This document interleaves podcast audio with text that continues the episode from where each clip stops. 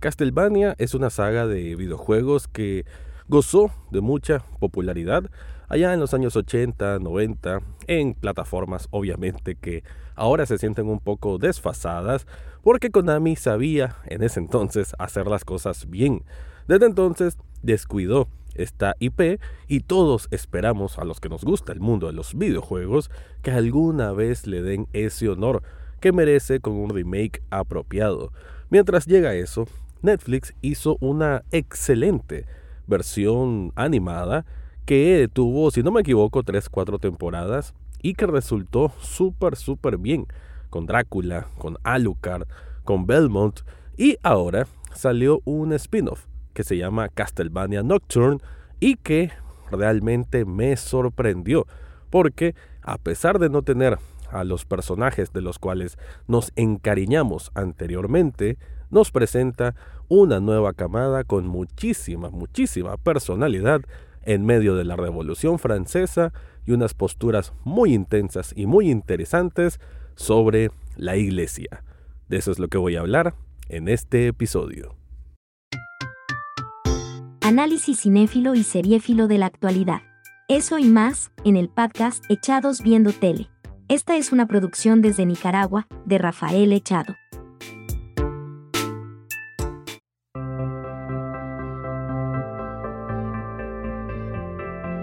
Bienvenido o bienvenida a un nuevo episodio de Echados Viendo Tele, el espacio para escuchar críticas, comentarios, opinión del mundo de las series o algunas veces de películas.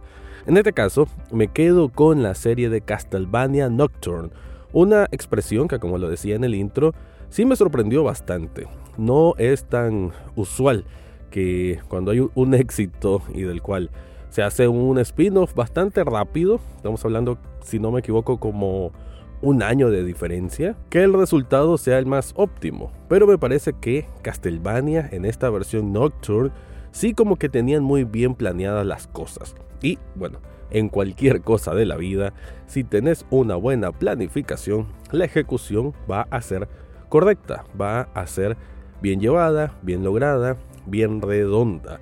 Y me parece que eso es específicamente lo que tenemos con esta temporada 1 de Castlevania Nocturne, que por cierto ya se confirmó la temporada 2, lo cual me parece súper, súper perfecto. Y debo decir que sí, la historia de este Richter Belmont no va a ser tanto la historia del héroe contra el vampiro o vampiresa líder de turno, sino que es algo mucho más complejo. Y eso eh, ya el Castlevania serie animada original de Netflix que habíamos visto anteriormente ya nos había dado, bueno, suficiente muestra de gracia sobre esa complejidad y que también lo podían hacer como una serie que es hecha para adultos, no, no es para niños.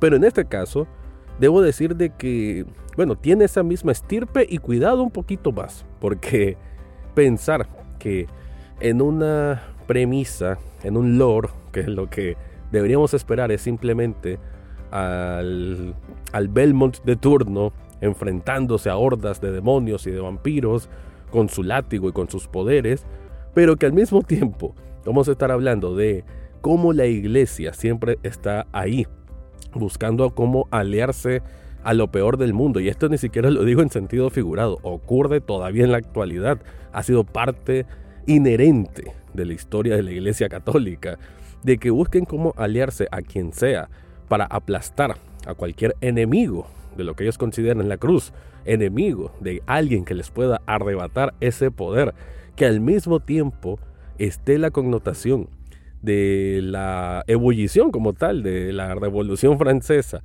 y que además nos pongan a un personaje que tiene que ver con ser esclava en Haití, es, bueno, sinceramente, algo que no hubiese esperado y que tal vez así escuchándolo, uno diría, mm, hay demasiadas cosas, pero no, es muy sutil en llevar cada uno de estos personajes, de estas líneas narrativas, y todo converge para un producto que es entretenido, es misterioso, es intrigante, que tiene buenas secuencias de acción, al estilo de animación gringa, hay que decirlo, pero buenas secuencias de acción, para un final, además de temporada, que deja un cliffhanger increíble y que por eso espero con tantas ansias esa temporada 2. Dicho esto, bueno, hay que poner en la mesa que lo que enriquece mucho esta historia de Castlevania Nocturne es el hecho de que como que los personajes están muy bien proyectados. Además, los diálogos me, sorprende. A veces sentía como que estaba viendo una película, película como tal, no, no una serie animada.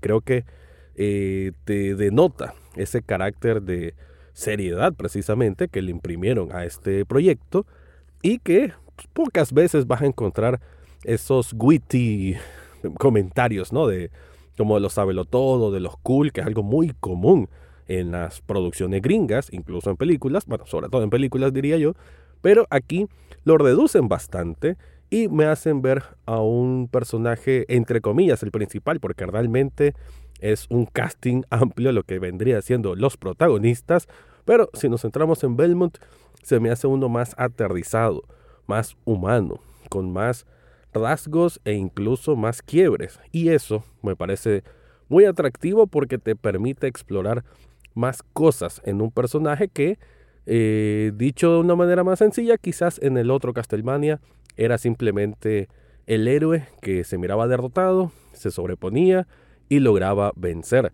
No es que eso no lo vayamos a encontrar aquí, porque al final es una historia del bien contra el mal, pero la forma en que se va enfrentando a a peligros o incluso a, miedos internos, se me hizo muy curioso, muy bien desarrollado y ni qué decir con Annette y con los otros personajes que lo rodean que vienen siendo como su familia, porque cada uno tiene su espacio para brillar y lo hacen muy, muy bien. Pero bueno, antes de continuar, te quiero contar algo.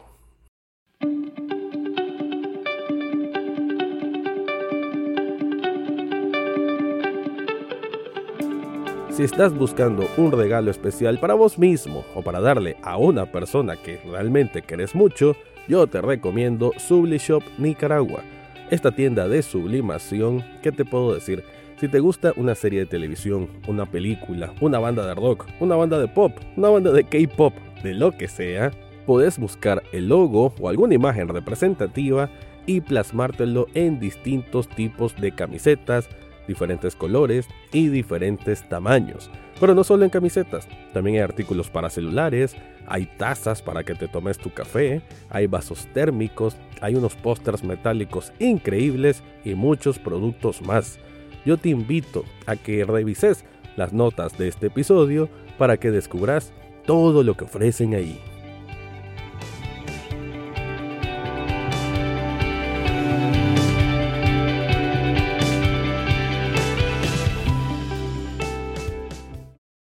Pero obviamente una aventura así gótica, oscura, violenta y sangrienta, porque obviamente si estás viendo Castlevania, sabes que va a haber sangre, vampiros, una que otra mutilación. Me parece que quizás un tono menos fuerte que lo que era la temporada, mejor dicho, la serie anterior, pero sí hay, ¿no? Sí hay presencia de sangre, por eso decía también, entre muchas cosas, sobre todo las temáticas, pero Igual, en la puesta en escena no es una serie animada para niños. O sea, sí tiene cosas que son un carácter más fuerte y me parece que está muy bien condensado, muy bien cohesionado en que, bueno, el lenguaje que se ocupa, la manera en que presentan las historias, es cierto que a veces puede ser un poco a fuego lento, pero todo se justifica. Los primeros episodios tal vez pueden agarrarte un poquito movido, tal vez te puede generar dudas, sin duda que así me pasó a mí. Eh, los primeros dos episodios como que tenía temor a que habían perdido la chispa, pero simplemente estaban poniendo las bases sobre algunos de los personajes. Porque esa es otra cosa. En toda esta temporada 1 apenas vamos a sentir que ya conocemos las intenciones, las motivaciones de este grupo, que ya lo decía que es como el grupo protagonista, que están ahí en Francia, poco antes del 1800, pleno apogeo de, las, de la Revolución Francesa, pero em, es como que dan suficiente tiempo para que se, se, desarrollen cada uno de estos. Y lo que iba a decir es que no pudiera haber una historia sobre Castlevania, okay, vampiros y Belmont sin los villanos. En este caso, vamos a encontrar a una especie de diosa vampiresca egipcia que está interesante sus motivaciones, su presentación, así como otros villanos eh, de cuadros menores, pero que eh, sabemos que van a ser más importantes, ¿no? Eh, incluyendo el que viene siendo el principal, que es Olrox, que es el que mató a la mamá de Richter Belmont. Eso esto se ve en los primeros cinco minutos, no es ningún spoiler. Y lo mató cuando él era pequeño y él se sintió impotente, inmóvil. Y más bien, este otro vampiro, este Olrox, no quiso matarlo a él, porque era una venganza personal con la mamá de Richter. Y a él, pues ya, lo, ya se va a dar este encuentro nuevamente, pero va a haber más cosas en juego. Y ahí creo que radica algo muy especial que tiene Castlevania Nocturne, este juego político del poder. Cuando decía de que la Iglesia Católica es capaz de aliarse con quien sea para aferrarse a ese poder, es porque vamos a ver cómo tiene estos coqueteos con los vampiros y que esta vampiresca mayor va a tener una jerarquía bastante fuerte que quizás no va a ser la misma jerarquía de ese otro Dogs que también va a buscar cómo trabajar bajo las sombras, ¿no? Se siente casi aquel ambiente de conspiraciones a los Juegos de Tronos, lo cual no esperaba de una historia o de una producción estilo Castlevania, pero que aquí siento que encaja perfecto. Todas esas manipulaciones, todas esas formas de hacer estratagemas para buscar la ventaja se me hace muy orgánico cómo se va dando, así como muchas subtramas, porque créanlo, hay muchos personajes con muchas subtramas, el respeto además que hay a las culturas extranjeras, ya decía que Annette, que viene siendo un, una de las personajes principales, es de origen haitiana y es esclava, y en ese eh, afán, ¿no? De primero respetar sus raíces caribeñas y además de buscar cómo luchar contra los opresores, hay mucha, hay mucha carne ahí que explorar y me parece que lo llevan llevando bien y lo van presentando bien, ¿no? Vemos representaciones de los orillas y cosas así de muy de origen caribeño y lo hacen bastante bien. Igual cuando hablan de los egipcios con esta vampira mayor, por así decir. Todo esto, a final de cuentas, lo que nos deja es un producto muy completo, un Castlevania que ya lo decía, con algo que sucede en los últimos segundos de este final de la primera temporada, son ocho episodios apenas como de media hora cada uno, te quedas con la boca abierta y decís, bueno, tengo que ver qué más va a pasar en la segunda temporada. Ya los personajes, bueno, no mencioné, uno de los principales villanos es el sacerdote, el principal, que va a tener una relación especial también con otros personajes muy cercanos a Richter. Esa historia también súper bien llevada, amores prohibidos, eh, fanatismo por el Dios católico. Hay, muchas cosas, realmente hay muchas cosas ahí muy bien llevadas, muy bien planteadas, sin ponerse tampoco hiperfilosófico, pero sí logrando generar una plática al respecto y eso me parece perfecto. Con eso me despido de este review de Castlevania Nocturne, pero te recuerdo que Echados Viendo Tele también es un programa en televisión, está los sábados y domingos a las 9 de la noche en Canal 8. Ahora sí me voy, ese fue mi review de la serie Castlevania Nocturne. Eso fue todo por hoy en Echados Viendo Tele. No olvides suscribirte desde tu sitio favorito, ya sea Spotify, Apple Podcast o hasta en YouTube. Gracias por escuchar y será hasta la próxima semana.